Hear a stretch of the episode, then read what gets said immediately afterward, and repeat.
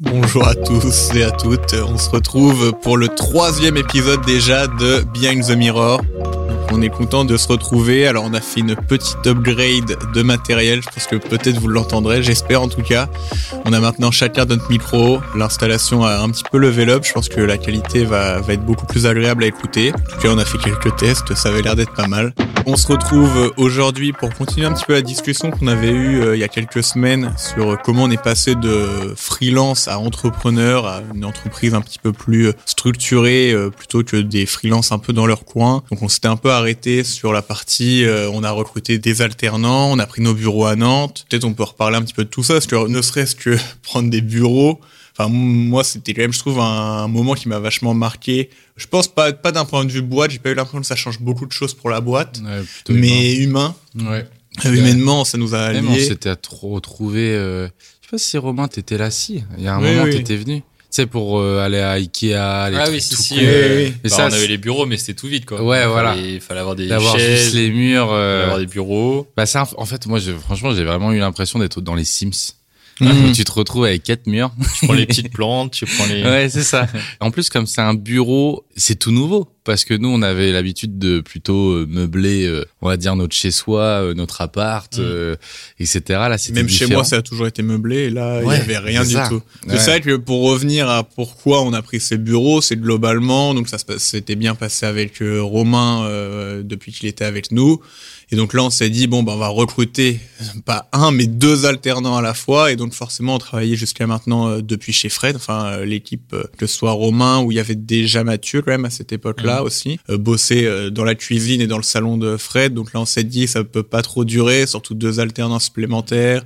Même en termes de confort de vie pour toi, je pense que c'était un peu pénible Ouais, d'avoir du monde chez c'était. toi. Euh, moi, je voulais parce que comme on a commencé tout de suite, j'ai eu deux ans d'alternance où j'ai connu le bureau, mais mine de rien, ça faisait deux ans que je l'avais quitté et en fait, je sortais pas de chez moi parce que du Avec coup, le euh, Covid et tout. ouais, c'est ça. Mm. Et je sais pas, le, de le fait d'avoir euh, un bureau, ne serait-ce qu'avoir 10 minutes, 15 minutes, bon là c'était peut-être un peu beaucoup parce que dans ma tête euh, j'étais bourré d'envie, euh, je m'étais dit bon ouais 15 minutes de vélo, je vais y aller tous les jours en vélo. Au final j'ai dû l'utiliser 10 fois dans l'année, sinon j'y allais en bus. Mais en fait cette phase de transport en commun pour aller au bureau, je l'avais pas forcément beaucoup connue et du coup euh, ça m'a fait beaucoup de bien. Ouais. Euh, peut-être un peu long, du coup à refaire ça serait euh, moins loin.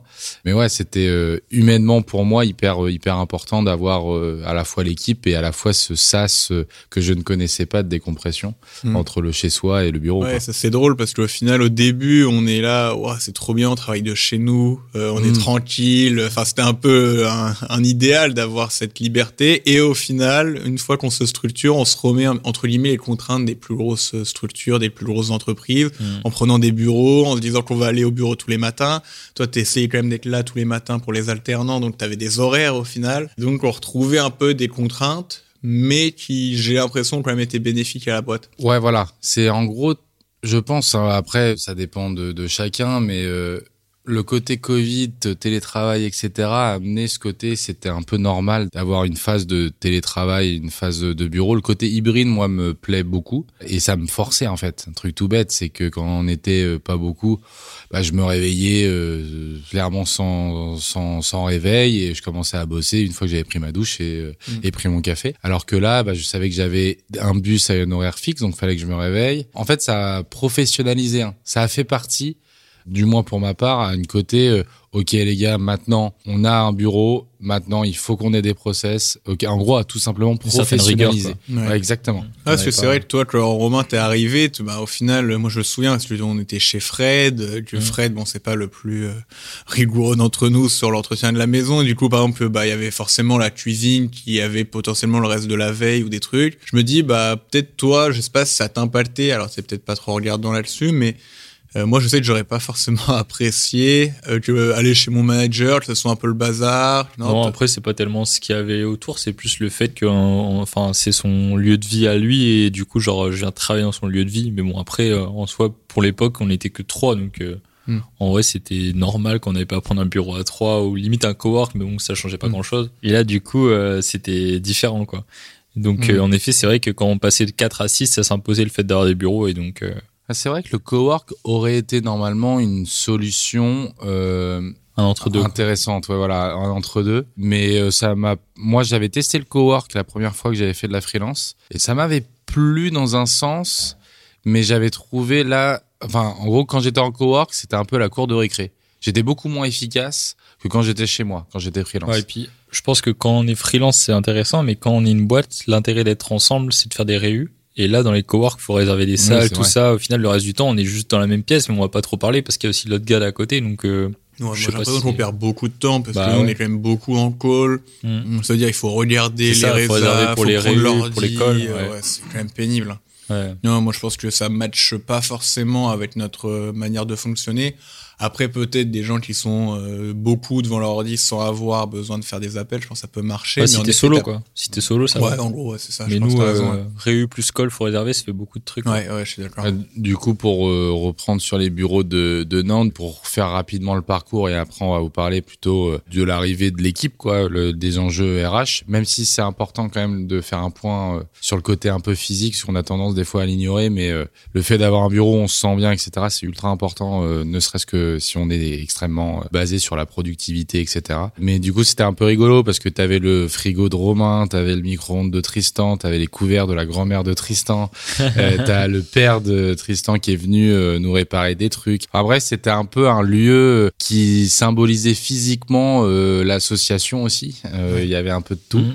Et je pense que, hum- enfin, d'un point de vue, on va dire symbolique, elle, elle était belle. Et même si on s'en rendait pas forcément rendu compte sur le moment, je trouve que c'est assez cool en fait, de, avec le recul, de, de, de s'apercevoir de ça. Ouais, bah ça a été quand même un moment fondateur. En plus, Romain venait de d'être associé avec nous, Mhm. euh, donc ça permettait aussi de, de matérialiser la- l'association. On se rendait compte qu'il y avait euh, des papiers qu'on avait signés ensemble, mais là d'avoir des bureaux et qu'on investissait tous les trois du temps et des moments Mhm. ensemble, c'était quand même Et hyper je pense que euh, c'est cool. d'autant plus important quand tu as une entreprise qui est full digital, qui est quand même euh, très basée sur Internet. En fait, on voit pas trop ce qu'on fait. C'est-à-dire que pour nous, c'est ni plus ni Mhm. moins un écran qui bouge. Donc là, euh, le bureau, c'était vraiment le- une des, un des trucs euh, physiques. On se disait, putain, ouais, on- c'est à nous, quoi. On- Je me souviens que Romain, il voulait tout le temps faire des réunions, du coup.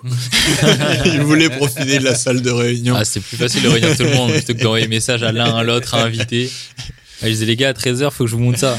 tu sais qu'il y a un moment, c'est là où, euh, avec Tristan, je me souviens de cette scène-là. Bon, là, je fais un bond dans le futur, hein, mais euh, la scène que j'ai appréciée, c'était, euh, à un moment, avec Tristan, on était tous les deux dans l'open space, donc, euh, parce que nous, on appelait un open space, mais c'est là où il y avait le grand bureau. Et il y avait euh, Romain qui était avec euh, Elisa, je crois, euh, c'était en point avec Elisa, et t'avais Émilie qui était en point avec Louis et Anaël. Et du coup, avec Tristan, on s'est regardé, on a fait, c'est ouf.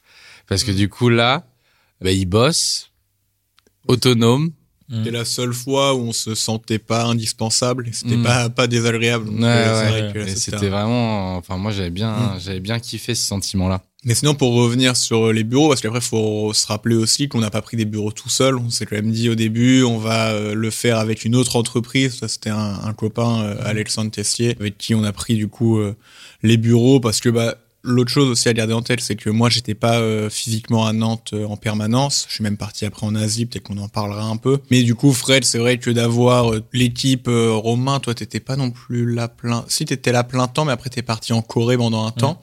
Ouais. Du coup, Fred se sentait pas forcément d'être tout seul dans les bureaux en permanence, donc il était content aussi de pouvoir avoir une autre entreprise avec qui on pouvait partager du coup, bah forcément le loyer, l'espace, parce qu'on avait quand même 120 mètres carrés, je crois, donc euh, c'était quand même conséquent. Mais en même temps, on avait chacun nos bureaux et avec l'open space qui était partagé. C'est ça toi, t'as- c'était un truc qui te plaisait au début en tout Ouais, cas. imp- important euh, pour deux raisons. C'était pas vraiment l'aspect financier parce que on avait clairement moyen de se de se payer euh, le bureau. C'était purement euh, humain parce que je savais pas trop où me positionner autant avec Romain et euh, Mathieu comme ils étaient chez moi. Humainement, ça fitait déjà très vite. Bon, avec Romain, on va pas y revenir, mais euh, ça a fité très vite parce que naturellement, on serait devenu du pote. Et Mathieu, je le connaissais déjà avant, à part parce que je donnais je donnais des cours à la Rocket School. Et du coup, humainement, ça a bien fité. Je me suis dit, imagine, ça fit pas humainement et j'ai vraiment, ou j'ai même moi envie d'un point de vue euh, managérial, euh, essayer de, me mettre dans une forme où il n'y a pas trop de comment dire de d'affinité etc et en mode c'est 9h 17h point barre et après on fait chacun notre vie. Et du coup je voulais au moins avoir un relais au cas où si euh, voilà euh, il y avait les trucs qui étaient bien bornés. Et j'avais Alexandre Tessier mais surtout Julien Germain qui était son associé euh, à l'époque qui était vraiment un, un, vrai copain. Et du coup je me suis dit ça peut être aussi un très bon délire de vivre ça. Et du coup voilà sur la sur la ouais et puis après il y avait en effet on, on pouvait se permettre de le, le payer mais en réalité on était en train de créer la structure. Donc bon déjà il y a des coûts et puis on pouvait se le permettre de payer en freelance chacun mais euh, avec Stepward qu'on était en train de créer c'était pas non plus si simple on ah voulait pas forcément s'engager sur du très long terme on a eu de la chance en plus c'est qu'on a eu un bail précaire du coup ça permettait d'avoir un bail qui était de un an je crois ouais renouvelable. Ouais, un an renouvelable mmh. au lieu de trois ans habituellement. Donc c'est vrai que nous on s'est dit bon bah euh, aubaine. En plus du coup le, le, loyer était moins cher du fait d'avoir un bail précaire. Alors que pour nous c'était un avantage. On se projetait pas encore. On mmh. savait pas si on allait rester à Nantes. On savait pas euh, si la taille des bureaux nous convenait, si le fait d'avoir des bureaux nous convenait. Donc là bon c'était un bon un bon équilibre et euh, d'avoir objectif éloquence avec nous ça a quand même aussi permis de créer une sacrée dynamique. Au début, on était une dizaine dans les bureaux. du mmh. coup, il y avait quand même une, une émulation qui était énorme. Euh, je me souviens de l'intégration et tout. Ça, je trouve ça important euh, pour ceux qui nous écoutent, etc. Les beaux euh, commerciaux, c'est trois, on appelle les 369. C'est-à-dire que quand on prend un bureau, on doit au minimum rester trois ans. C'est comme si, euh, par exemple, vous preniez votre appartement, vous dites à votre propriétaire, bah moi je veux me barrer dans deux mois. Il dit, ah, le bail il dure trois ans, tu ne peux pas. Et donc du coup, c'est vraiment trois ans. Si tu veux renouveler, ça devient six ans le bail. Et si tu veux renouveler, ça devient neuf ans. Après, tu, tu peux partir si tu trouves un repreneur. Mais voilà, mais c'est des fois pas pas si évident que mmh. ça. Et donc du coup, si ça vous arrive, en tant qu'entrepreneur, etc., faites clairement attention au niveau de votre croissance. Au niveau, est-ce que vous vous sentez de rester au minimum trois ans? Parce que trois ans, nous, à notre échelle, c'était l'équivalent, le double de ce qu'on avait déjà vécu, en même plus, euh, en, expérience professionnelle. Il mm.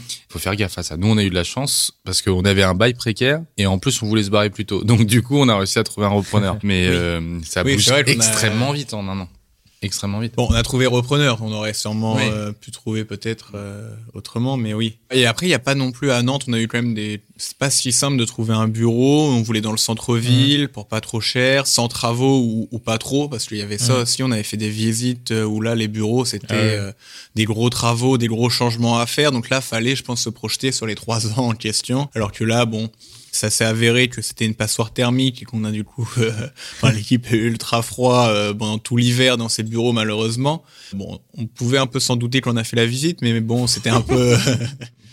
bah, on aimait bien. Il y avait, c'était ultra lumineux et c'était grand pour le prix. Il y avait un extérieur. Bon, on n'en a pas forcément profité, mais quand même. c'était sur deux niveaux et tout. Puis quand on était avec une autre boîte, genre au hmm. final. Non, on avait un, on avait un bel espace. Non, je, moi, je, je pour le temps que j'y ai passé, j'ai passé un bon moment, mais mais c'est vrai que c'était euh, des premiers bureaux. Je pense qu'on le referait pas euh, comme ça. Bah après, en soi, euh, à l'époque, on voulait pas chercher trop longtemps. Fallait qu'on démarre en septembre. On avait les recrutements, mm. donc fallait il nous fallait quelque chose et puis c'était mm. bien. Oui, parce que justement, bah du coup, maintenant qu'on a parlé des bureaux et de tous les changements que ça impliquait un peu, le aussi le, je pense peut-être même plus gros changement encore, c'est qu'on recrutait deux nouvelles personnes dans l'équipe. Passe de 4 à 6. Ouais.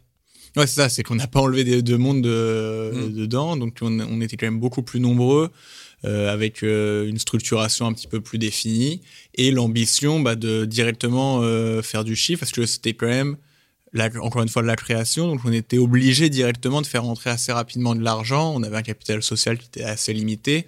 Fallait payer les salaires, bah fallait payer les bureaux, fallait payer l'électricité, l'eau, tout ça. C'est vrai qu'à posteriori, mmh. genre sur le coup, vraiment, j'avais zéro inquiétude parce que bah, en freelance, ça se passait bien, etc.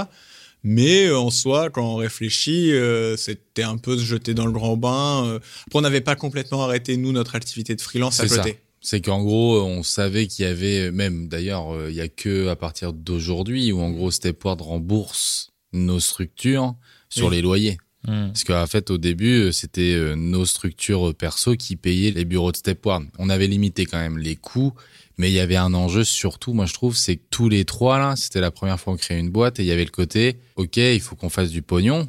Parce que si on fait pas de pognon, on n'est pas des bisounours, on est associés, on est potes aussi, mais hmm. on est aussi associés. Et du coup, s'il y a pas de fric qui rentre, on serait barré. Dire qu'on aurait fait bon bah c'était cool, mais euh, mais mais à ce moment-là on euh, n'avait pas on n'avait pas de stress. Enfin moi j'en avais pas du tout. Euh, c'était juste... une somme. En fait vous associez tous les deux. Il y avait On oui, réfléchissait pas. oui, voilà. En fait, t'as raison. On s'est s'est dit, dit, euh, euh, c'est euh, Fred plus X, Y, Tristan, c'est X plus euh, Y, voilà. Et en plus, il y avait ensuite fois euh, toi et le reste de l'équipe qui on se disait bon bah on va faire euh, plus que ce qu'on faisait Mhm. tous les deux. Sauf que bah c'est pas. A toutes les non, charges. pas si simple. Et, et l'autre chose aussi, juste pour finir peut-être sur les bureaux, qui était aussi compliqué, c'était que d'avoir des bureaux quand on est, euh, bah, soit on vient de créer la boîte ou on est juste freelance, c'était pas non plus euh, simple. Genre, Ouais. les propriétaires, ils veulent pas forcément louer à des entreprises qui ont peu d'historique. Normalement, il faut trois bilans, c'est un peu comme la banque. Et dès qu'on passait par des agences, elles nous disaient, oh, ça va être compliqué.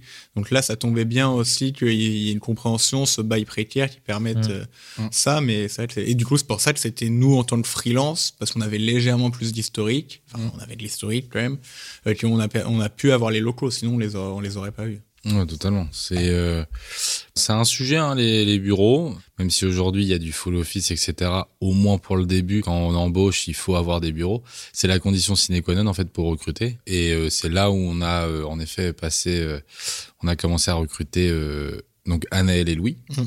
Donc c'était assez rigolo. On avait un peu de mémoire. hein, euh, on avait upgrade un peu notre euh, parcours euh, de recrutement. Ouais, bah, oui, oui, on avait commencé pareil. On avait on avait passé du temps de fou. C'était pas la première fois, on avait, on avait fait nos, tu sais, nos plans de formation. Oui, on n'avait oui. pas fait de la Bah, doc, bah non, mais c'était en- la deuxième fois. Oui. Ah oui, si, oui, oui. Non, avaient ouais. le doc et il y avait un test technique. Parce et- que justement, on avait en fait, passé du euh, temps là-dedans. hein. L'épisode dernier, on parlait justement de, de l'histoire de Bastien avec qui ça s'était mal passé le recrutement. Donc du coup, on n'a pas voulu reproduire les mêmes erreurs et donc on a fait un process de recrutement qui était quand même bien Totalement. bien calé. Donc on avait euh, première étape, c'était qu'est-ce que c'était la première étape? C'était pas déjà le vidéo à cette époque-là. Non, la première étape, mais c'était le... Je crois que c'était CV, Oui. entretien, test technique et ensuite on allait boire un verre physiquement avec la personne parce Ah, qu'on ouais. voulait. En fait, euh, globalement, le, le- avec Bastien, c'était bien passé tout, sauf qu'on n'avait pas été physiquement ensemble. Fred avait été, pour l'anecdote, faire un badminton euh, avant le début de son alternance avec lui. Et dès le, le badminton, il s'est rendu compte que il y avait un petit truc qui clochait humainement, que euh, ça avait pas forcément matché. Donc après, on n'a pas voulu tirer de conclusion hâtive, mais avec le recul, on se rend compte que bah, Bah ouais. euh, Mhm. ton ressenti à ce moment-là était véridique et si tu l'avais juste fait avant le badminton ou le verre, tu t'en serais rendu compte euh, sûrement Ouais. directement. Ah Ouais, là, il faut pas se faire euh, si votre. euh, En fait, la, la visio, faut faire attention parce que c'est sur un moment donné. Les personnes sont concentrées dans une visio. Mm. Et on est tous concentrés. On a tous un rôle à C'est jouer lors d'une exercice hyper visio. cadré, quoi. Exactement. Donc, Non, et puis nous, après, la difficulté, c'est qu'on veut être amis quand même. On va pas se mentir avec l'équipe avec laquelle on travaille. Et donc, autant dans une plus grosse entreprise, tu peux euh, avoir euh, moins d'enjeux à bien t'entendre avec la personne, mais nous, on veut être capable d'aller boire des verres, Ah, on, puis- on organise des séminaires. On est si petit qu'on est avec les personnes tous Ouais. les jours. Donc, euh, on est obligé d'avoir un minimum d'affinité, enfin, au moins de réussir à se comprendre et s'apprécier un minimum. Sinon, euh, Oui, oui, bah ouais, c'est ça. Et du coup, c'est indispensable. C'est pour ça que le verre était euh, intéressant. Après, in fine, on a fait que deux verres, on a recruté les deux personnes. C'est pas comme si Oui. on avait fait des verres Ah qui oui, avaient non, été non, mais au, au moins, Ah, et puis on était content aussi de les rencontrer. Après, Mm. avait- Ouais, c'est ça. Et euh, je sais pas, c'est. euh, Enfin, de toute façon, quand on prenait les verres, on savait qu'on allait leur dire à la fin. Oui, oui, mais c'était euh, assez drôle parce oui, que oui, je me souviens que et Louis, ils étaient un moment Ouais. un peu en mode, bah, on, fait je suis pris ou je suis pas pris. ouais, Donc on était de leur dire, ah oui, non mais c'est bon en fait. ouais, on se regardait un petit peu, on disait oui, euh, c'est bon. oui, oui, parce qu'il y avait ça aussi, c'est que nous on, voulait s'était se pas mettre parlé, euh, d'accord euh, avant. on s'était pas concerté, mais on était. Et donc, euh, ouais, en effet, là, à partir de là, l'onboarding, aussi était beaucoup plus cadré. Et je pense que, parce qu'en fait, au mois d'août, on a préparé un petit peu l'arrivée de tout le monde. C'est-à-dire qu'on a signé les papiers pour la boîte, on a pris les bureaux, on a aménagé les bureaux, on a fait un plan de formation pour qu'ils aient du coup en amont de la formation et la première semaine, une semaine où chaque semaine, euh, chaque jour était cadencé sur certains thématique. sujets. Et donc, euh, il y avait aussi, ils avaient une installation. Après, on leur a mis un ordi. Enfin, il y a tout ça aussi qui est venu Oui. où on a commencé à vraiment structurer un peu leur arrivée. Et ça, ça a été intéressant de tout préparer en août. Et après, quand ils sont arrivés, on avait cette euh, semaine où on les a accompagnés. On... Le fait aussi qu'ils soient deux était quand même euh, Ouais. ultra intéressant. Bah oui. Le côté, le côté binôme et euh, ce qu'on a peut-être d'ailleurs un peu perdu avec Émilie et Elisa puisqu'elles sont pas sur les mêmes sujets, Mm. ça on y reviendra, mais le côté binôme était extrêmement intéressant. Euh, en gros, Anaël et Louis, on les a recrutés sur le même poste. Pour vous donner un petit peu de contexte, on avait déjà décelé qu'en gros, Anaël nous avait agréablement surpris sur le test technique, non pas par ses connaissances de base, mais par sa curiosité et sa rigueur pour en gros se renseigner d'elle-même sur euh, les, le blog euh, de, de, de Mm. l'outil en question. Ça, c'est ce Euh, en priorité. Mm. Voilà. Et donc, elle nous avait impressionné par sa rigueur et sa curiosité, mais pas du tout par son expérience euh, et ce qu'on n'attendait pas. Par contre, à contrario, Louis, qui était à 19 piges là, ou 20 piges, je sais plus, qui avait déjà une très belle expérience, et tu sentais le gars, c'était un technophile, un peu un gros curieux, mais d'une rigueur, et ce qui s'est démontré aussi par la suite, qui était nul. Et on s'est dit, oh bien, le binôme, on, on est bien. On a croisé les doigts qui Se s'entendent bien. Et en fait, ils sont super bien complétés. Et du coup, Louis, sur les premiers mois, était extrêmement rassurant pour Anaël parce que c'était un peu sa boîte de sauvetage sur beaucoup de sujets où Louis, et qui en plus est un mec hyper gentil, il euh, disait rien, tu sais, nous disait rien, c'était pas la boucave, euh, Mm. etc. et aider Anaël. Et en fait, au fil de l'eau, quand Anaël a pris confiance en elle, etc., a fini par euh, être très bien dans ses bottes et euh, a aidé Louis qui, lui, à contrario, avait des grosses erreurs au niveau de la rigueur. Et, Ouais, vrai. donc, Et, intéressant. on avait aussi cette crainte, c'était qu'il s'écrase un petit peu, enfin entre guillemets que Louis écrase Anaël, parce que forcément, en plus Louis, il était passionné vraiment par le travail, par ce qu'on faisait, et du coup, bah, il avait envie de parler sur tout, sur tous les sujets, mais il n'était pas du tout là. Il valorisait toujours Anaël, il la laissait parler quand il fallait. Il arrivait bien à se positionner, c'était super agréable. Et puis après, même Anaël, elle nous l'a dit avec le recul. Ça lui a donné confiance, ça lui a rendu aussi l'alternance beaucoup plus agréable parce que bah il y avait plein de moments où on n'était pas là et juste ils s'amusaient entre eux et ils étaient quand même contents de se retrouver. Donc moi, à refaire si je devais euh, faire un peu des. euh, en gros, est-ce que on a eu la bonne ouais, la bonne recette, les machins et tout. Là sur là sur ce binôme là, on a eu la bonne recette sur le côté binôme et on s'est dit, on a eu du flair sur la personnalité qui se complétait. Là où on a eu de la chance et que du coup, qu'on, je pense qu'on n'aurait pas pu anticiper, c'est que Louis soit quelqu'un de gentil. Euh, et qu'Anaël soit quelqu'un d'à l'écoute. Voilà. Mm. Ça, on l'aurait jamais pu le métrique, si tu veux. Bah, c'est vrai qu'il y a le il y a les entretiens qui sont forcément là pour cerner C'est ça. dur. Ça reste Mais très perso, quoi. il faut avoir de la chance. Moi, je trouve qu'il y a une part de Mm. chance Ah ouais, dans le recrutement. euh, Tu peux être super carré aux entretiens, avoir l'air d'être super sympa et tout, et au final, derrière, tu, tu mets Mm. un trait de tacle à tout le monde, entre guillemets, quoi. Après, ce qui avait été intéressant pour Louis, parce que en toute transparence, Louis, j'avais eu entre guillemets certains doutes au début à l'entretien, par parce qu'il était tellement euh, à fond sur les sujets, je trouvais que c'était presque trop, mais il l'était réellement in fine. Et on avait pris fait une prise de référence à- auprès de son ancienne maître d'alternance, euh, de stage, pardon. Et euh, c'est vrai que d'avoir une confirmation des points faibles et points forts de Louis, j'ai trouvé que c'était bien quand même pour valider que c'était un bon profil. On l'a pas refait pour les autres euh, recrutements. C'est un peu dommage, je pense, parce que c'est un bon, un exercice intéressant et ça, s'il y a quelqu'un même, même si forcément euh, peut-être qu'il l'a briefé et autres, bah il y a quand même quelqu'un qui, avec qui il a travaillé qui est prêt à le recommander. Donc c'est quand même que ça s'est bien passé. Et euh, la preuve, parce que si Louis nous demande euh, d'être recommandé, on le fera. Et donc forcément, on va enjoliver peut-être le truc, mais bon, au moins, on est garant de dire Louis, c'était un bon élément. Ouais, Mm. je suis d'accord. Et même sur, euh, en fait, au tout début, si tu sais que t'as été mauvais, euh, pas bon dans ton alternance, tu vas pas demander à quelqu'un d'être sa référence. Je me rappelle, on avait euh, demandé à un gars en entretien Ah oui. une lettre de référence. Et on- Et, sur un truc avec ouais. des formulations. Alors euh, déjà, on lui demande une, une référence, il nous envoie une lettre alors qu'on voulait nous un contact. Bon, Mm. après peut-être qu'on n'a pas été assez clair et ouais, après il- Moi, je reçois une lettre mais avec des formulations, euh, vraiment, on dirait un livre des années 80, enfin 70, enfin, vraiment en anglais très soutenu. eu. Très, très soutenu. Et du coup, genre, je me dis, c'est pas possible. Je le mets dans un EA checker parce qu'il y a GPT qui commençait à faire fureur. Je le mets dedans et on était à 95, 96% EA détecté. Et en gros, les endroits pas détectés, c'était vraiment les noms, prénoms. Et il a changé quelques petits mots, mais bon, ça sentait qu'il avait mis entre ma réponse à mon mail sur ChatGPT et qu'il avait récupéré la réponse. Après, bon, c'est pas une science exacte, c'est un GPT checker, mais ça se sentait quand même que le mail n'était pas fait par lui, quoi. Oui, et très- si on lui avait demandé, c'est qu'on avait quand même un doute parce que.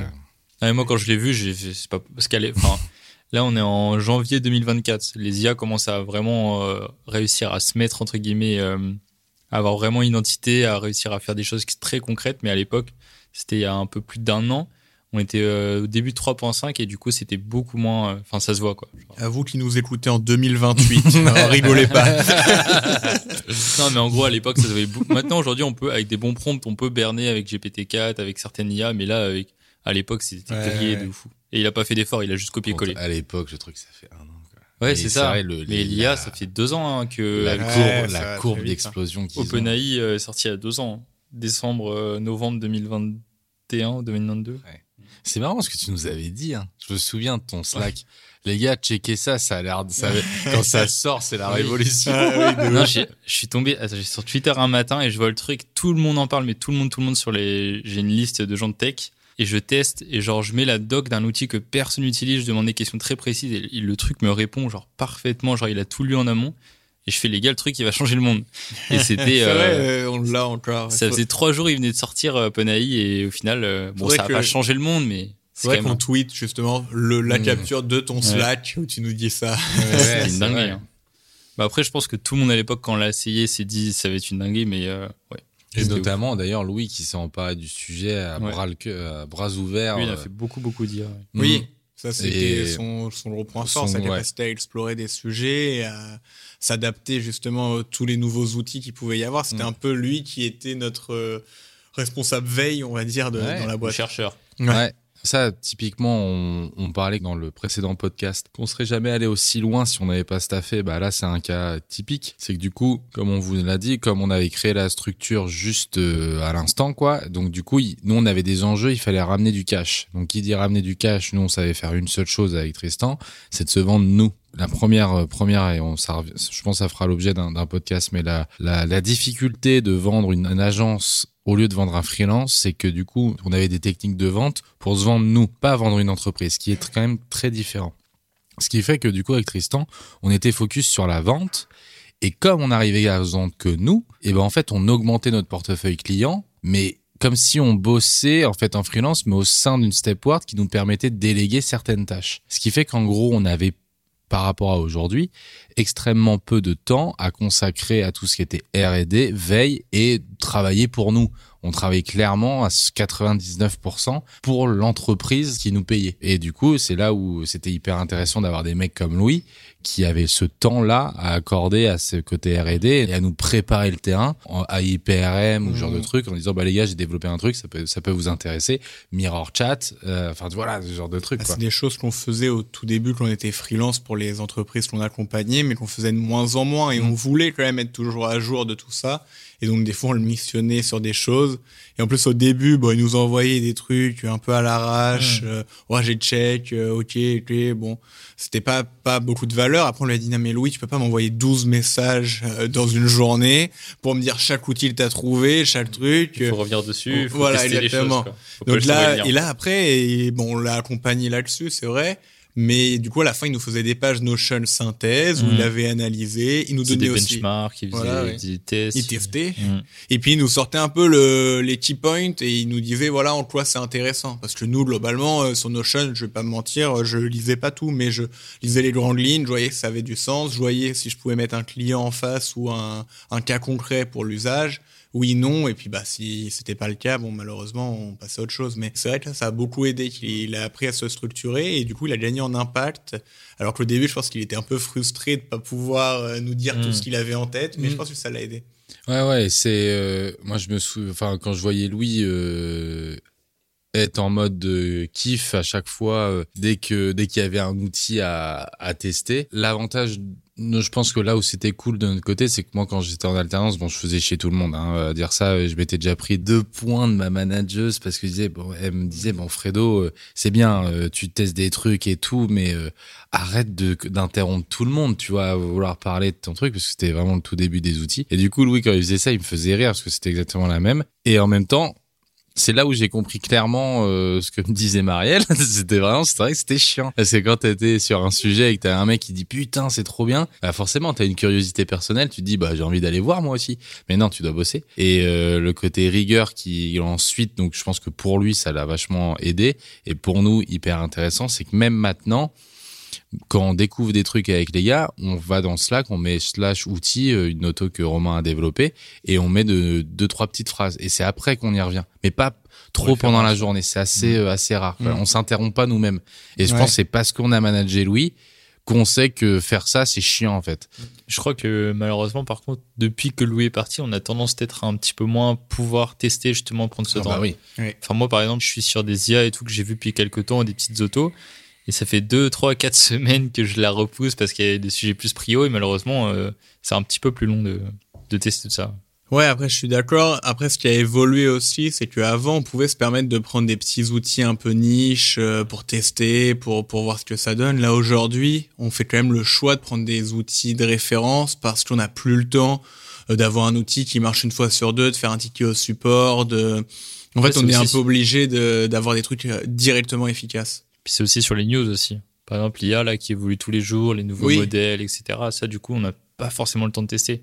Mais moi, je pense que c'est pas un mal quand même d'une certaine manière parce que il y a un moment où après il y a un peu le FOMO où on veut tout tester. Euh, faut pas tout tester, mais et on va pas au bout des choses. Là, au moins, je trouve que quand on a un sujet qui nous semble intéressant, on essaye d'aller au bout du truc. Avant aussi, on cherchait un peu peut-être les outils les moins chers, les plus niches, mais en réalité, on se rend compte maintenant des limites de tout ça, et donc on préfère privilégier euh, des outils de référence et mettre à plus tard des sujets et y revenir si on voit que ça reste un sujet d'actualité mais en vrai, la plupart des outils. Après, il y a aussi le côté consolidation du marché. Il y a des fois des outils font des trucs super bien, mais en fait, bah, il y a demain l'outil leader va le faire également. Je vois même Lemlist aujourd'hui, c'est en train d'intégrer petit à petit toutes les petites features, ce que je trouvais cool chez d'autres outils de prospection mail. Comme Brevo, hein. Sendinblue là. Oui. Ils se mettent à devenir un CRM alors que c'est juste un Oui, voilà, ils rajoutent tous les, toutes les choses.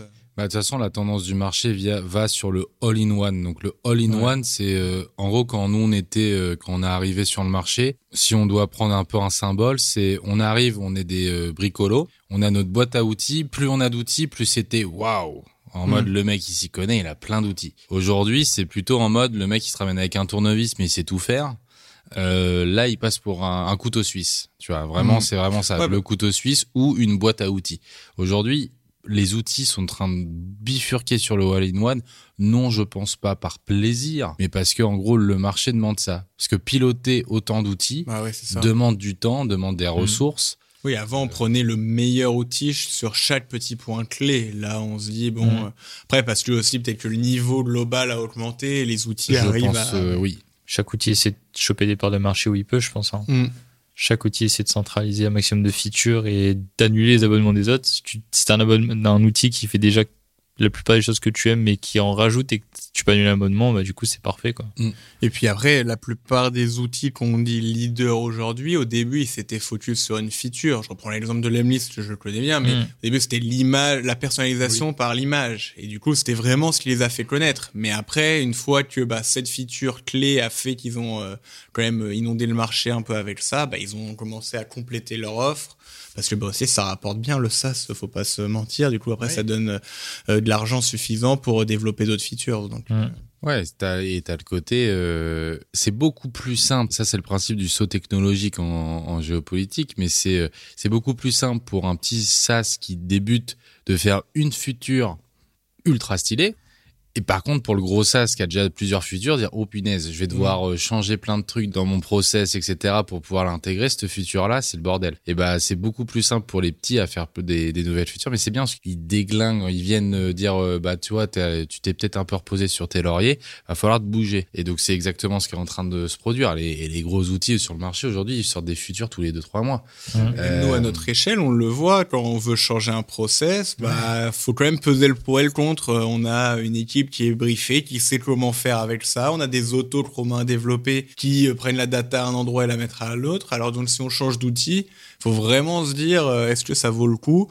Et bah moi maintenant j'en suis à bah ok on a déjà ces autos de setup.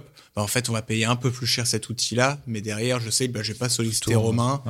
Et, on a des conseils. C'est-à-dire que nous on est on se positionne et euh, bon, je pense que sur 99% des gens, euh, c'est le cas. On se positionne comme des experts. Notre métier est de connaître et c'est pour ça que ce métier-là est quand même éprouvant sur beaucoup d'aspects, c'est qu'on nous considère comme ceux qui doivent tout savoir au niveau des outils digitaux. Sauf que ça bouge extrêmement vite, donc ça veut dire qu'il faut, dans notre métier, la veille est euh, comprise dedans. Si on n'est pas capable, notre client nous dit oh bah ça a l'air c'est bien cette feature là et nous on la sait pas il faut soit être ballsy et ce qui est aussi euh, un peu on, est capable de rebondir en disant oui mais attends, parce que du coup, là, et je suis assez persuadé de ça. Ce qui fait la connaissance, la puissance d'un outil, c'est de connaître ses faiblesses. C'est pas de connaître ses futurs. C'est de savoir que cet outil-là, bah, quand tu fais un export CSV, t'as pas la colonne qu'il te faut mmh. pour aller l'enrichir derrière. C'est ça notre euh, notre grosse force. Et c'est pour ça qu'il sur certains clients, là où on est, euh, je pense, d'un euh, de conseil judicieux, c'est qu'il y a des clients qui disent, ouais, moi, j'aimerais bien Salesforce parce que j'ai un prêt. Tout le monde y prend Salesforce.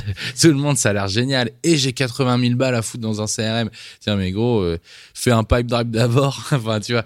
Et parce que ça lui convient bien à ce moment-là et que mettre les mains dans un outil qui est trop complexe à un instant donné est débile. Moi, par exemple, j'aime bien sur des clients qui n'y connaissent rien en automatisation même si c'est de plus en plus rare, de commencer sur l'automatisation LinkedIn, de commencer par un Wallaxy pour petit à petit aller vers du la grosse machine ou un Lemlist mmh. parce qu'il aura connu la mécanique. Et voilà, il y a des outils qui se prêtent bien selon le niveau aussi de, de, ah bah ton client. C'est clair. Non, et t'as raison aussi sur le fait de connaître les défauts. Hein. On a travaillé très longtemps avec euh, Wallaxy, euh, qui au final avait beaucoup, beaucoup de défauts, mais on les maîtrisait et du coup on, on savait ce qu'on devait faire pour chaque bug et donc en fait, on n'avait même plus besoin de solliciter le support. Et il y avait aussi plein d'avantages. Attention, je suis pas en train de dénigrer, mais du coup, c'est vrai que ça, ça a vachement joué euh, sur le choix des solutions. Et maintenant, je sais que si je switch, mais il y a plein de choses qu'on n'a pas vues, typiquement les sport comme tu dis et tout. Bah en fait, euh, ils doivent pas marcher aussi bien ou c'est pas la même structure. Donc il y a plein de raisons. Oui, il y a plein de choses qu'il faut tester. Et ça, c'est un peu compliqué. Et l'autre truc qui est compliqué, c'est qu'on est un peu les seuls aujourd'hui dans l'équipe, par contre, à pouvoir je peser ce pour et le contre et dire est-ce qu'on va sur cet outil ou pas cet outil? C'est génial parce qu'on a le pouvoir de décision, mais ça nécessite quand même pas mal de temps pour euh, bah, pour prendre cette euh, la bonne décision. Pour moi, il y a deux deux trucs enfin pour expliquer ça, la première c'est qu'on est capable si l'outil fait de la merde et on fait de la merde parce que c'est à nous de, de bien maîtriser normalement cet outil-là, on est capable de le justifier au client et surtout de rattraper notre bourde.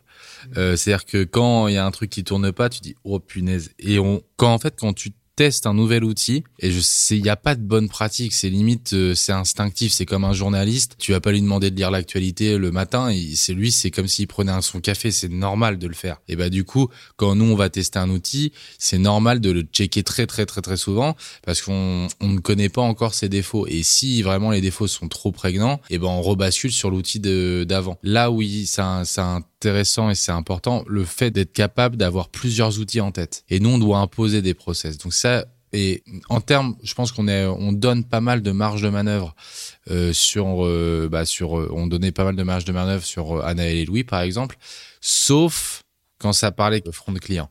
Là, on savait que s'il y avait une merde qui était faite, c'était nous qui nous la prenaient dans la face. Mmh.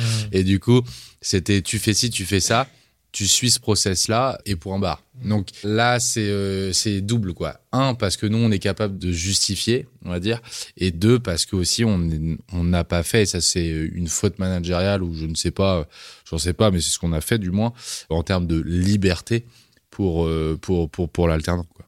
Ouais, non, t'as raison, mais c'est d'ailleurs, bah, ça me permet de, de switcher un peu sur la, le fait d'avoir intégré les alternants. C'est qu'il y a eu un gros enjeu de process. Je me souviens que au début, bah, il y a, y a, plein de choses qu'on se dit et que nous on savait parce qu'on s'est les dit à l'oral ou parce qu'on a traité les sujets au fil de l'eau. Mais là, il fallait être capable d'onboarder les gens et surtout que ce soit Fred, Romain, Annel, Louis ou moi qui faisions la tâche, qui ait le même niveau de qualité, mmh. le, le même rendu.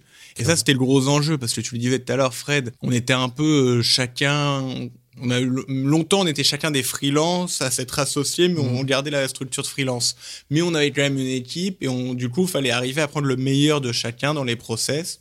Et ça, c'était jamais simple. Un ordre d'idée tout bête. Moi, j'étais full Google Drive et Tristan était full Airtable Notion. Et du coup, en gros, l'alternant. Et Todoist. Et, et Todoist. Et moi, j'étais Google Agenda. Enfin bref, il y avait quasiment rien avec Tristan où notre process était similaire. Ça demandait à l'alternant d'être capable de switcher, dire ah non là je sais pas c'était pas switcher de client, c'était switcher de client et de process. Mmh. Ouais. Et du coup, ça demandait énormément de gymnastique d'esprit. Et c'est pour ça que moi j'ai toujours dit à Annelle et Louis, ce que vous êtes en train de faire là, euh, vous allez être solide pour après, parce que Mhm. si vous arrivez à vous en sortir dans notre boîte à nous, niveau process, vous allez être bon euh, par, par la suite. Et bien sûr, bon, maintenant c'est plus c'est plus le cas. On est on a switché sur le, le truc de, de, de, de Tristan, Notion et, et, et Airtable, qui sont quand même beaucoup plus pros. Et du coup, maintenant ça ça, ça va mieux. Mais c'est il y a toujours des petits des Ouais, mais petits par exemple, pour Todoist, on est revenu, où on a testé le mettre à l'échelle de l'entreprise, on s'est rendu compte que ça marchait pas. euh, Et par exemple, tu vois, typiquement Todoist, là où, en gros, à un moment, Louis, on se disait, mais non, mais les gars, euh, sois structuré, quoi, euh, parce que il a, en fait, il avait tellement de tâches, mais il abattait rien. C'est, c'est vraiment, c'est, c'est là, c'est là où, comment on pourrait dire, c'est là, hum, un gros hacker, c'est là où il peut tomber. C'est en gros d'avoir l'impression d'avoir des journées de dingue, mais en fait, il termine aucune tâche. Voilà, c'est pas un Euh, c'est vraiment tout le monde, surtout quand t'es en freelance. euh, Ouais. ou, euh, Oui, c'est vrai que ça peut être tout le monde, t'as raison. Mais du coup, ça manquait de rigueur, pas que sur son travail, mais également sur son organisation. Et du coup, on a fait beaucoup de points avec Louis pour savoir laquelle organisation allait mieux lui convenir. Et du coup, lui, je pense qu'il a, il a conservé, faudrait lui demander d'ailleurs, Mm. mais je pense qu'il a conservé la partie Google Agenda Ouais, ouais, c'est vrai, c'est vrai. en mode Ça, créneau. Je, je suis curieux d'ailleurs de savoir, toi, Romain, un peu comment t'arrives à gérer. En plus, toi, tu, à chaque fois, tu fais un peu le lien entre les, tous tous les outils. Donc, euh, Mmh. tu dis oui forcément à Fred ou à moi, mais derrière, faut quand même prendre des décisions. Je sais pas comment t'es arrivé un peu à comprendre les, les, les manières de fonctionner de chacun. Bah, en fait, j'étais habitué, je pense, parce qu'après, au début, j'étais sur chacun sur vos activités. J'ai commencé à m'habituer au fait de devoir concilier plusieurs types d'outils. Et après, oui, en fait, moi, j'ai, j'ai essayé Todoist, comme t'as dit, j'ai essayé d'autres outils de productivité, etc. Mais ça l'a pas toujours fait parce qu'ils avaient tous un peu leurs contraintes. Et si au final, j'utilisais tel outil, mais t'étais pas dessus, ou Fred était pas Mm. dessus, c'était pas efficace. Et donc à la fin, je suis revenu sur Notion, tout simplement parce qu'on était tous sur Notion. C'est pas forcément aussi bien fait qu'un truc qui est vraiment fait pour les to-do, etc. Mais tu peux faire les to très facilement, tu peux très bien modifier, etc. Tu peux mettre des commentaires. Et du coup, moi, c'est la façon que j'ai trouvé la plus efficace, en fait, de, bah, de Donc concilier là, t'es pas sur. Todoist, t'es sur Notion. Ouais, ouais, je suis plus Ah, sur c'est Todoist. marrant. Ah, Ouais. t'as, t'as tout enlevé de tout Ah, c'est ok. drôle. Bah, Todoist, dire ouais, j'utilisais plus, ouais. En fait, il y a Anaël Tristan qui est sur Oui, Todoist. Anaël, elle est aussi. Ouais, Anaël, Ouais. elle aime bien. Pour ça que je m'entends bien avec Anaël. Ouais. Je sais- bon, Émilie, je sais pas trop sur quoi. Et moi, Notion, j'ai un peu une to-do par espace et par type de demande. Genre, il y a plus des tickets, genre, faut résoudre un truc qui fonctionne pas, des tickets où il y a un projet Mm. et je peux un petit peu mettre les gens qu'il faut sur le projet, commenter pour les Mais interpeller, je pense que c'est avoir les la réponses. force de Notion, c'est ça qui qu'elle est bien, s'adapte à chaque personne. En Ouais. fait, tu peux en Des faire ce que un- tu veux. Tu fais un tableau, tu fais un Kanban, tu modifies, tu commentes, etc. Et franchement, Ouais, après pour un peu, euh, on va dire euh, contre pas contredire mais atténuer tout ça, tu vois, typiquement euh, Louis, il était sur Notion, il arrêtait pas de me dire mais non, t'inquiète, c'est sur Notion et tout ouais. et euh, ça marchait pas, toi ça fonctionne très bien. Bah après, Mais- Louis, je crois qu'il s'en servait pas mal comme euh, vraiment Prise une de notes, to-do. Ouais, sais prise de notes, oui, ça il faisait bien. Donc ça, il y a pas- après c'est prise de notes, c'est autre chose, c'est comme des notes, c'est un Word quoi en gros. Oui. Mais en gros, lui, il faisait les to-do vraiment en mode euh, je clique, j'ai fait, je clique, j'ai fait, je clique, j'ai fait. Et moi, j'essaie un peu de m'en servir comme projet plus peut-être. Mm. Après, c'est différent. hein. Lui, c'était plus un petit peu perso. Il savait sa liste de choses à faire dans la journée, il la battait rapidement. Et moi, c'est un petit peu plus pour les allers-retours que j'aime bien Notion. Mm. Mm. C'est une façon différente d'utiliser. Mais... Ouais, Moi le, le truc à Notion que je suis pas un grand fan, c'est tu sais les quand on tag Quand on commente, ouais. Ouais, tu sais, quand, enfin, quand ouais, on met Quand tu mentionnes, euh, ouais, oui. voilà. Bah, je trouve que la notif est pas du tout voyante. Ouais, c'est parce que tu dois avoir 32 notifs en attente et donc du coup, bah ouais, Ah, mais, c'est sûr. Après, faut, si t'es habitué, à jour. si t'es habitué à l'utiliser, je sais que je regarde souvent, entre guillemets, je, je loupe rien. Mais si tu le regardes euh, tous les trois jours, oui, t'es perdu. Mais si tu le regardes euh, deux fois, deux, trois fois par jour, ça va. Ouais, C'est un peu comme les mails, quoi, en fait. Mais ouais, bon, du coup, pour revenir un petit peu à l'arrivée des alternants, donc euh, on a processé. 40 minutes. Alors, Non, mais on a un peu processé du coup leur arrivée, le fait de, de qu'ils aient un peu le meilleur de tous les mondes, qu'ils soient habitués à nos process. Après, l'enjeu c'est qu'on n'avait pas de clients non plus à ce moment-là. Ils sont arrivés. Alors c'était Oui. une chance parce que ils n'avaient pas la pression de devoir délivrer euh, dès le troisième jour. On avait le temps de les former un petit peu. Mais au final, ils savaient, ils nous l'ont dit après. Moi, je m'en- je me rendais pas compte encore une fois à ce moment-là. Mais eux, ils se disaient un peu, bah presque pourquoi on est là en fait? Ils savaient pas trop. Ouais. euh, Bah, C'est vrai qu'au début, on cherchait un petit peu des choses à leur faire faire, quasiment. Oui. Parce que Oui, commençaient à être formés. du coup, on leur disait, ah bah, c'est bien, tu sais faire ça. Mais l'utilise pas maintenant. Le client, il est pas encore là. du coup, euh, ouais, c'était un petit peu, euh, Après, Ouais. c'est normal, c'est la phase de lancement, septembre, tout le monde reprend, faut signer les propas, etc. Faut vendre, quoi. Ouais, et euh, nous à ce moment-là, en plus, euh, on était hyper focus. Enfin, on avait du mal aussi à déléguer. Il y avait aussi un enjeu où on voyait pas forcément là où on pouvait donner le travail à l'équipe. Surtout que, bah, forcément, elle avait jamais fait à part dans des ateliers de- de- d'entraînement entre guillemets. Ouais. Donc, euh, on n'avait pas forcément trop confiance de donner 100% de la tâche euh, pour un client. Trois, quatre Et, fois. et au début, ouais, je pense, que- je pense que le début, ça nous prenait plus de temps de déléguer que de le faire. Mais au moins, on se libérait aussi un petit peu de bande passante pour euh, peut-être penser à d'autres choses. Et puis, bah, au final, quand même, au bout de, je sais pas, au bout de combien de temps vous diriez qu'ils sont devenus un, un peu plus autonomes? Combien de temps ça prend à peu près de voir euh, C'est toi, Fred, qui était le plus avec eux, mais Ouais, j- moi, j'aurais Franchement. dit vers janvier, février. j'aurais dit entre 4 et 6 mois. 4 mois pour. euh, Ouais, janvier, quoi. Ouais, ça doit être ça. Ouais, hein. ça arrive en septembre. Septembre, ouais, octobre, ça, ouais. ouais, c'est ça. Donc, beaucoup. janvier, hein, ils quand commençaient vraiment à. Des fois, des journées, ils savaient ce qu'ils allaient faire et ils travaillaient de A à Z solo, même. Mm. Alors qu'avant, il fallait un petit peu, pendant la journée, revoir. Ouais, ouais, c'était un peu, un peu particulier. En gros, tu avais en effet le, le- ce 4-6 mois. Et on a eu en plus cette question-là euh, pas plus tard que ce mois-ci. Euh, c'est comme on était, je pense qu'il y avait un côté euphorique où en gros c'était les deux nouveaux euh, alternants. Là, on avait une vraie équipe, etc. Et du coup, on y a passé énormément de temps à reprendre les trucs, euh, à les former. On était extrêmement présents pour Anaël et Louis. Et du coup, ce qui, a été payant à la fin, parce qu'après, ils étaient autonomes. Ce qui aujourd'hui pas vraiment le cas. On n'est pas aussi présent et pas aussi engagé, je pense, sur, sur Emily, qui est notre nouvelle alternante au niveau du gross. Mais en même temps, après, il y a un calcul qui s'installe. Ce qui est, et ce qu'il faut avoir conscience, je pense, quand tu recrutes, c'est que quand tu es entrepreneur, tu recrutes, tu dis, ça va être cool, ça va être une aventure de dingue. Les gens, c'est même ils ont beau être gentils, ils ont beau être motivés par l'émission, c'est pas leur boîte. Mm. Donc ils ont pas une cette envie de Mm. tout bouffer comme toi. Euh, c'est pas c'est pas la même chose. Et ce qui fait qu'en gros, au bout d'un moment, tu t'en rends compte et tu calcules. Tu te dis, ok, celle-là, elle reste un an. Est-ce qu'elle est capable de faire euh, de faire ça euh, et en gros de dire au bout d'un moment, bon bah ça marchera pas, donc je vais le mettre sur des sujets euh, particuliers. Moi, en tout cas, je le vois pas comme c'est un calcul, mais en fait, on met un petit peu moins aussi euh, d'humain et de d'engagement au fil du temps. Tu vois, je vois euh, Romain, c'est sûr que même si Romain, exactement la même personne, tu es arrivé demain en alternance ou en stage chez nous, ça, tout ce qui s'est passé euh, entre nous, non mais tout ce qu'on a construit euh, ensemble par la suite, ça ne se créerait, créerait pas aujourd'hui parce que c'est plus Mm. du tout euh, l'ambition. on, Ouais, on, on, on laisserait pas autant de place euh, à quelqu'un, on n'y aurait pas investi autant de temps. Donc ça, c'est c'est un peu frustrant hein, de se, se rendre compte de ça. Et je, je me dis, j'espère que je qu'on va pas devenir con. Bah ouais, enfin, Ouais, c'est un peu un peu le truc, mais on est un peu obligé. Il y a un moment où notre temps il est limité et puis- euh, on peut pas boire des verres euh, tous les soirs avec tout le monde. On peut pas que bah, faire des calls euh, de. Ro- Romain, t'étais venu, tu sais, quand je donnais des cours à Roquette, on allait souvent, on était souvent dehors. Enfin, Ouais. euh, c'était vraiment une, Oui, euh, c'était un peu fast life, mais Mm. euh, c'était très sympa. Mais aujourd'hui, on- et on s'est fait même la réflexion pas plus tard que la semaine dernière quand Elisa était là, euh, on n'est pas allé boire un verre euh, une seule fois dans la dans la semaine, mais parce qu'on a notre vie.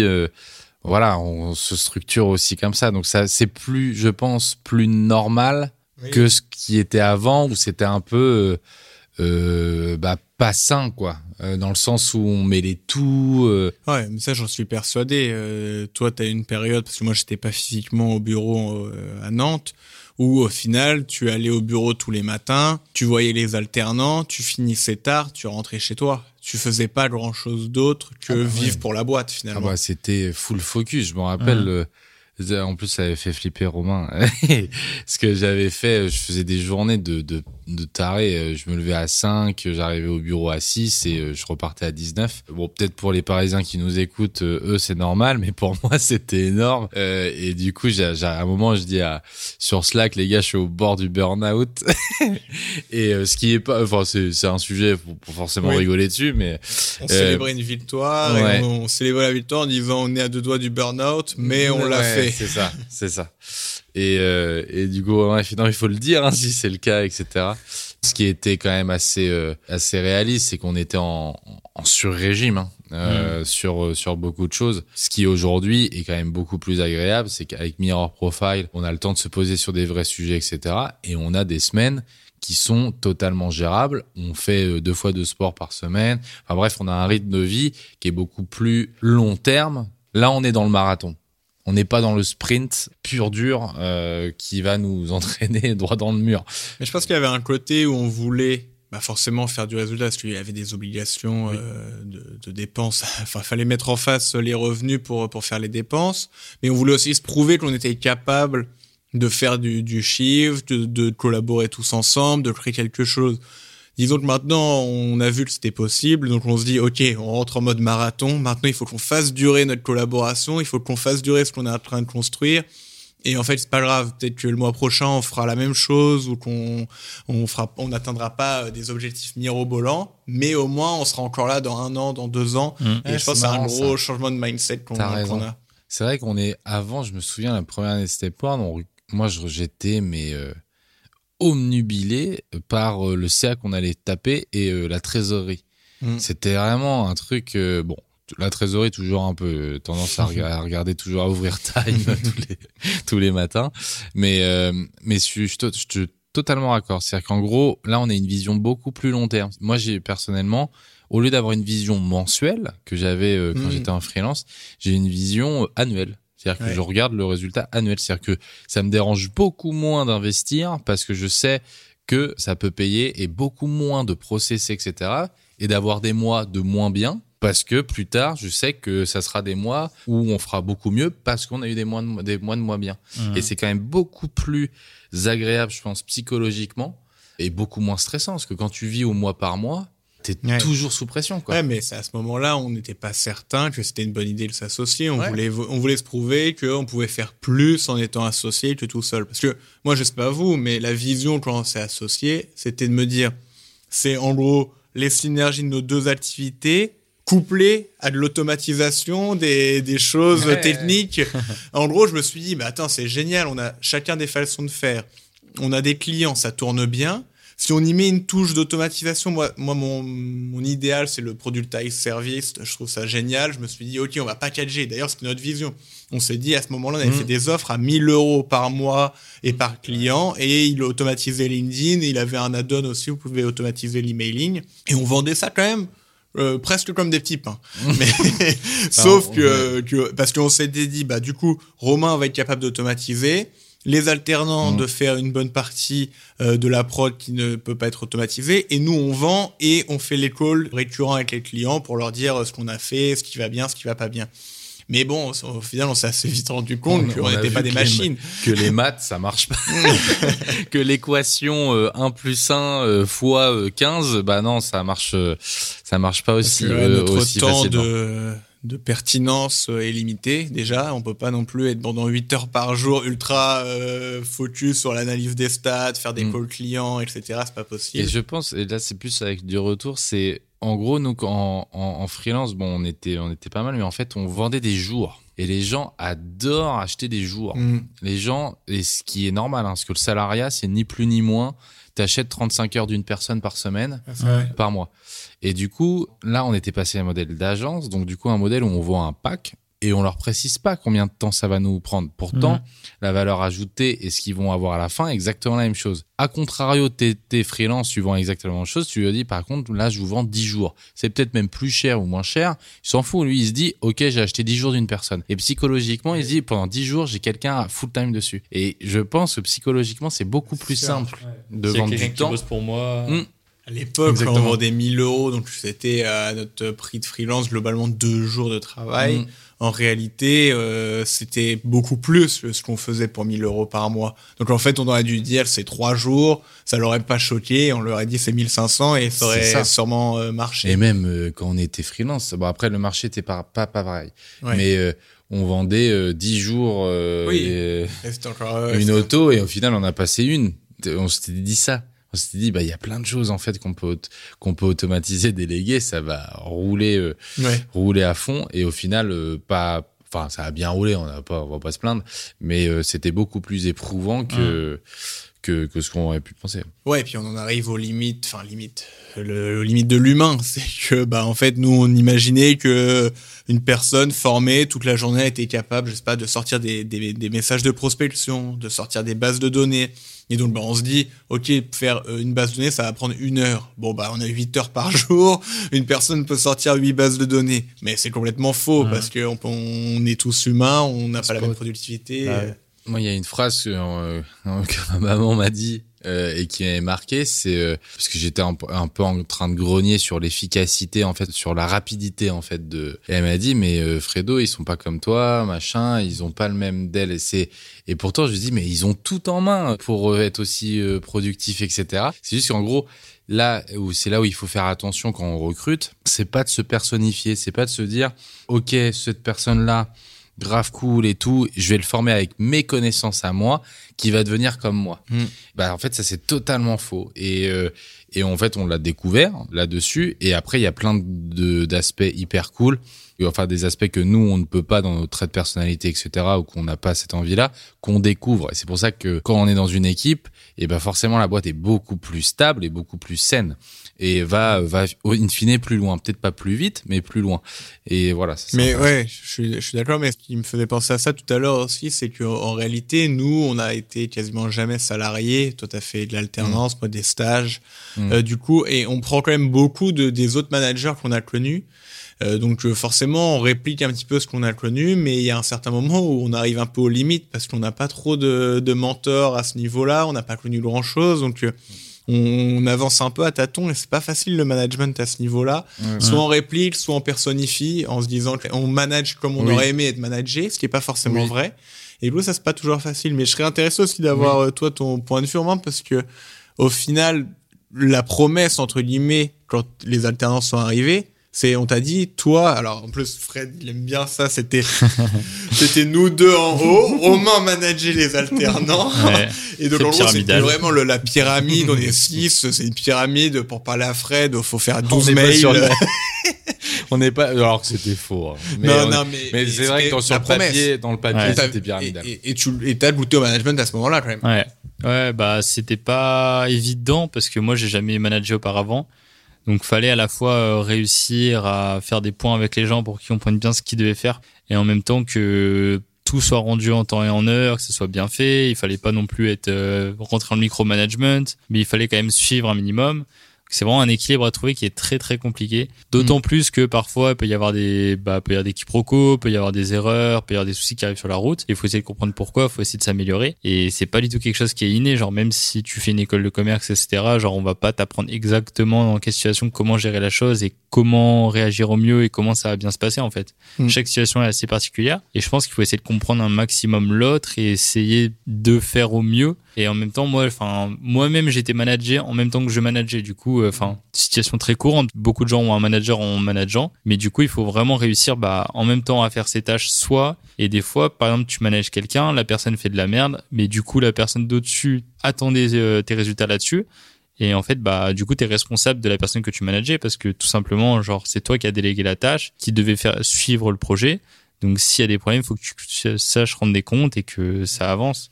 Euh, c'est un aller-retour qui est assez compliqué quand même. moi il y a une phrase là, c'est t'a normal. dit que c'est euh, intéressant j'ai pas l'impression que ça s'apprend Bah ouais, ouais. franchement j'ai l'impression que c'est soit l'éducation de nos darons Bah, soit le côté je sais pas Même nos darons, ils nous apprennent à être euh, bons à l'école, d'avoir envie de travailler, de poursuivre des études, mais ils nous apprennent pas à diriger des gens. genre, nos darons. En école de commerce, ils nous apprennent euh, les principes de la gestion, ils nous apprennent euh, l'économie, la compta, etc. Mais ils nous apprennent pas à dire, lui, quand il fait de la merde, tu fais quoi, etc. C'est pour ça qu'être manager et être patron, être grand patron, PDG, bah, c'est l'expérience parce que tu peux pas euh, avoir 20 ans et être PDG d'une multinationale. Au final, euh, t'es Ah, obligé d'avoir ouais, vécu des choses, quoi. Je pense qu'il y a un mélange d'expérience. Il faut aussi beaucoup d'empathie parce que en fait, Ouais. ce qui est drôle aussi, c'est que on a tous des manières de, de manager, de fonctionner Ah oui. différentes et du coup, euh, c'est, c'est, on on n'a pas la même manière de procéder. Moi, je me souviendrai toujours de Romain quand euh, je lui avais dit une fois. euh, Ouais, moi, moi, je me, je me suis jamais énervé. Parce que toi, c'est vrai tu vas te dire plus fran- franchement, Fred, tu, euh, les, quand t'es pas content, on va vite le voir. Et, et Romain, il dit, non, mais euh, on sait aussi quand t'es pas content. Et ça, ça m'avait marqué parce que, bah, en fait, Euh, bah, et après, toi aussi, parce que je pense que tu es assez empathique aussi et tu arrives à sentir les gens. Euh, bah, tu sens quand ton manager, donc là, moi en Ouais. l'occurrence, bah, c'est- j'étais pas forcément euh, content sans que je le dise de, de la manière de Fred. Et du coup, ça aussi, des fois, c'est pas forcément diriger les gens, en fait, c'est plus. euh, Alors, on savoir se sentir, quoi. Ouais, c'est ça, on forme une équipe. Après, nous, je pense qu'on manage beaucoup par l'expertise, c'est-à-dire qu'on a envie de forcément savoir pour manager quelqu'un. Hmm. Mais je pense que si on veut level up à terme, il faut accepter qu'on sait pas tout. Ah on n'est bah oui. pas, on n'est pas des professeurs quand on est manager. Ah on oui. est, euh, on est juste là pour donner euh, des bonnes pratiques, Et on est des. obligé. Parce Bah qu'aujourd'hui, comment veux-tu manager Enfin, si on dans ce management-là, on n'aurait pas la possibilité de manager euh, Romain. Bah ouais, Parce mais que non. sur Airtable, euh, pas sur Airtable, mais N8N Auto, Ah oui, on est, on on est est, paumé. obligé, pardon, vois, en de, de- gros, de lâcher prise. Oui, oui, c'est bien ça. sûr. C'est-à-dire ouais. qu'en gros, ce côté exper- expertise, je pense que c'était hyper important sur la, la première année et on l'a eu, tu vois, sur, euh, sur Mm. les nouveaux. Maintenant, je trouve que Romain, c'est une bonne transition parce que Romain nous a dépassé euh, sur bien des niveaux techniques Mm. et ce qui fait qu'on doit quand même garder de temps en temps et on l'a au niveau des, du front client, problématique et tout. Mais en fait, quand il nous dit, bah là, les gars, faut que je cherche. Mm. ouais, cherche. Et après, on essaye de trouver, on se dit, bah, est-ce que tu veux qu'on trouve un gars, etc., qui peut t'épauler Oui, et tout. ça. Mais en fait, ça demande à Romain une capacité d'autonomie qui est extrême. Et c'est là où ça, c'est que le, le- c'est une bonne transition pour nous. Extrême oui et non. En vrai, je pense que c'est juste que nous, bon, après c'est parce qu'on a pris des profils juniors, mais on a toujours notre management était euh, est un peu micromanagement et c'est notre, à mon sens, c'est notre défaut. Mais c'est aussi lié au profil qu'on a pu avoir. En prenant des alternants, on peut pas espérer euh, qu'ils soient autonomes à 100%. Mais je pense, j'ai pas l'impression que à Romain on te donne euh, trop de de- d'autonomie. Je pense que là, enfin, je sais pas ce que t'en penses, mais j'ai l'impression que c'est d'autonomie. Mieux Pas justement. assez, tu veux dire. Bah, je sais pas, euh, à toi de nous dire. Euh, non, bah maintenant, en gros, il y a les clients qui ont des besoins, vous me re- retranscrivez pardon les besoins et moi, en gros, je fais. Il y a Hum. peu de fois où vous me disiez vraiment là, faut que ce soit comme ça, comme ça, comme ça, Ouais, comme ça. T'en es où euh, tous les jours? C'est très rare. Mais Au final, ça, euh, je pense qu'au final, c'est bien. Enfin, moi, Oui, ça me ah semble bah oui. bénéfique. Je Ah trouve bah oui, que toi, du coup, tu, Mm. Tu montes aussi en compétences et du Mm. coup, tu te dis moins, bah, c'est Tristan et Fred qui vont gérer de façon que ça marche pas Ah bah oui. ou qui vont tester. Là, tu le sens responsabilisé parce que Mm. c'est ta décision, c'est ton choix, c'est toi qui as voulu faire de cette manière. Mm. Et je pense que c'est intéressant. Et puis, bah, pour nous, c'est super euh, agréable. Euh, Puis, Ah, c'est je ça, pense que ouais. c'est- même pour toi, c'est satisfaisant quand même de. Bah, ça sera le, en effet, soit un level up, soit le micromanage, parce qu'on peut pas demander, Romain, il est associé, donc c'est encore autre chose, mais est-ce que, mais ça, c'est une vraie question ouverte, hein, est-ce qu'on peut demander à un alternant d'avoir autant de responsabilités? Je ne pense pas. Non. Pour moi, c'est vraiment, en fait, en gros, si on veut ça, et de toute façon, clairement, ça, ça se dessine vers là, mais des profils, euh, des vrais profils junior CDI, tu vois. Euh, Bah, c'est sûr que là, on en arrive aux limites de l'alternance. Et c'était intéressant aussi, Brice, qu'on avait rencontré de la grosse machine, qui nous Mhm. disait Oui, euh, c'est bien d'avoir même de CDIser des alternants, etc. Mais en fait, c'est des gens que tu as façonnés à ton image. Donc, c'est entre guillemets des bons soldats qui vont faire comme toi tu veux. Mais en fait, ce qui est hyper intéressant, c'est aussi d'avoir des points de vue divergents, Mhm. des manières de fonctionner di- Des gens qui différentes. arrivent, qui connaissent pas du tout le business, et qui disent bah là les gars, vous pas comme ça. Ah oui, on n'y Mm. avait pas pensé, etc. ouais. ouais, totalement. Parce que c'est vrai que euh, pour l'anecdote aussi, Romain a fait euh, du coup euh, une, c'était un stage Mm. chez Split, alors qu'il travaillait encore avec nous en freelance. Je pense quand même que ça a été bénéfique. Bah là, euh, on l'a peut-être pas forcément vu directement, mais déjà, je pense que toi, humainement, ça t'a été bénéfique. Mm. Mais même là, sur le travail, tu fais des choses pour lesquelles tu avais euh, pu Mm. monter en compétence chez Split, Ah bah et là, tu l'apportes euh, dans la boîte. Donc, c'est Mm. trop cool. Ah bah c'est clair, bah là on était en train de travailler sur un sur une BDD de en gros d'acquisition client, enfin on enregistre plein d'événements et c'est vraiment des choses que j'ai vues en SQL etc que j'ai tout vu pendant mon stage. Alors si j'avais pas fait ce stage là, j'aurais peut-être pris un mois, deux mois, genre full ça quasiment pour l'apprendre ou alors à galérer un petit peu le temps de vraiment de le du coup les expériences euh, externes entre guillemets sont bénéfiques et c'est vrai que quand t'es alternant bah t'en as pas beaucoup quoi.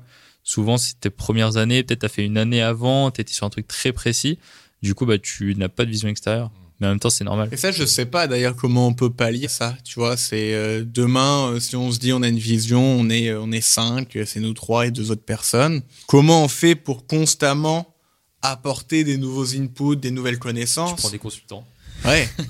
Euh, bah, c'est bah, ouais, des Ça consultants, serait- des coachs. Tu sais qu'au début, c'était ça un peu le truc, le Dell. euh, Romain voulait être plus tech et tout. On lui avait dit, ou non, c'était pas la banque. Hein Avec des Si, Lubac, en gros, on va le placer. Faire de la finance Hmm. un peu, ouais. Le placer, il va apprendre des trucs et après il va revenir et tout. Mais c'est vrai que c'est- Après, il aussi- faudrait une formule hybride Mm. d'alternance et de stage Mm. alterné. Bon, en gros, il y a plus d'école. Après, c'est aussi ce qu'on essaye de reproduire avec Stepward et Mirror Profile. Alors, c'est à une autre échelle, mais on se dit, Stepward est là où on va apprendre des nouvelles pratiques parce qu'on va parler avec les agences, parce qu'on va parler de nos clients, on va parler avec plein de gens, on va voir les problèmes, on va les résoudre.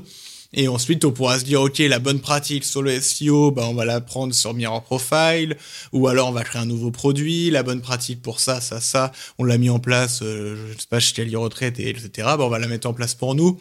Ouais, c'est quand même cool, c'est quand même qu'on arrive à apprendre, mais c'est pas une ressource en interne qui vient le mettre en place. Ça reste quand Mhm. même à nous de, de tout gérer. Mais je trouve que ça peut être déjà un équilibre. euh, Après, c'est pas étonnant qu'il y ait des boîtes qui achètent d'autres boîtes Hmm. non pas parce que la boîte est en train d'éclater le CA et tout, mais c'est juste qu'ils ont une compétence en interne qui est extrêmement intéressante. Ah bah ouais. Dans Euh, la tech, c'est tout le temps ça. hein. Ouais, moi j'avais eu Steve, Mais a quand le code, euh, je pense, qui rachète. qui avait euh, oui, c'est ça. Bah, la tech, enfin, le code. euh, bah t'avais moi c'était ah, je sais pas si c'était vraiment ça, c'était Brico dans ma tête, j'avais cet exemple-là, c'était Brico Privé qui avait acheté une start-up toulousaine euh, qui vendait exactement la même chose. En gros, c'était un peu à la vente privée de matériel de fourniture, de bricolage, etc.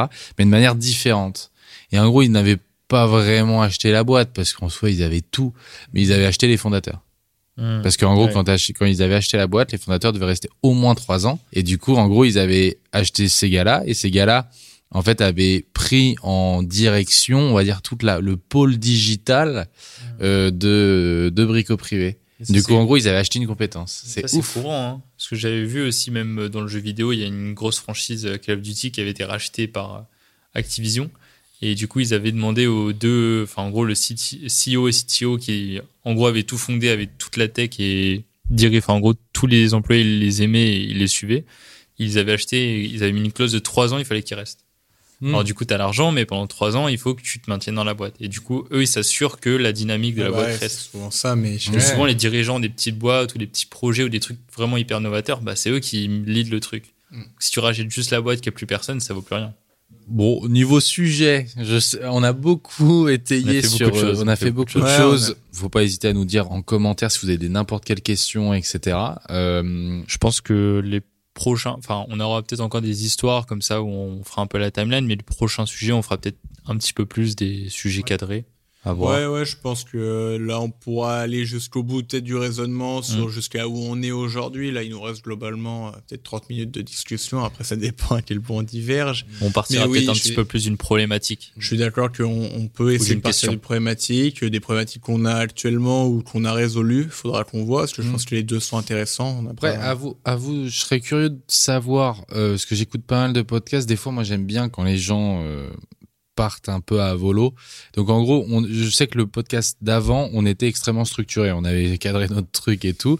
Là, ça a été pas du tout un podcast euh, structuré, mais ça vous montre aussi hein, nos- les leads. Je rappelle quand même l'idée du podcast, c'est vraiment vous montrer les coulisses et à quel point bah on peut partir un peu dans tous les sens et notre rôle et là le, le- la conclusion de ce podcast est assez rigolote c'est qu'on se dit bon les gars ok on a parlé de plein de trucs on a on n'a pas vu le temps passer parce que c'est des sujets qui sont hyper importants et, et passionnants mais il faut recadrer les choses de temps en temps donc peut-être qu'on va sans faire gaffe avoir des podcasts qui sont structurés Mm. et des podcasts qui ne le sont pas Mm. mais j'ai envie de dire c'est exactement notre vie tous les jours il y a des fois où c'est pas du tout structuré et des fois où ça l'est Ouais, tout à fait. Et euh, je pense que ça qui est intéressant aussi, de voir euh, les, les différentes périodes qu'on peut avoir. Euh, Parfois, on sait où on va, parfois, on navigue à vue.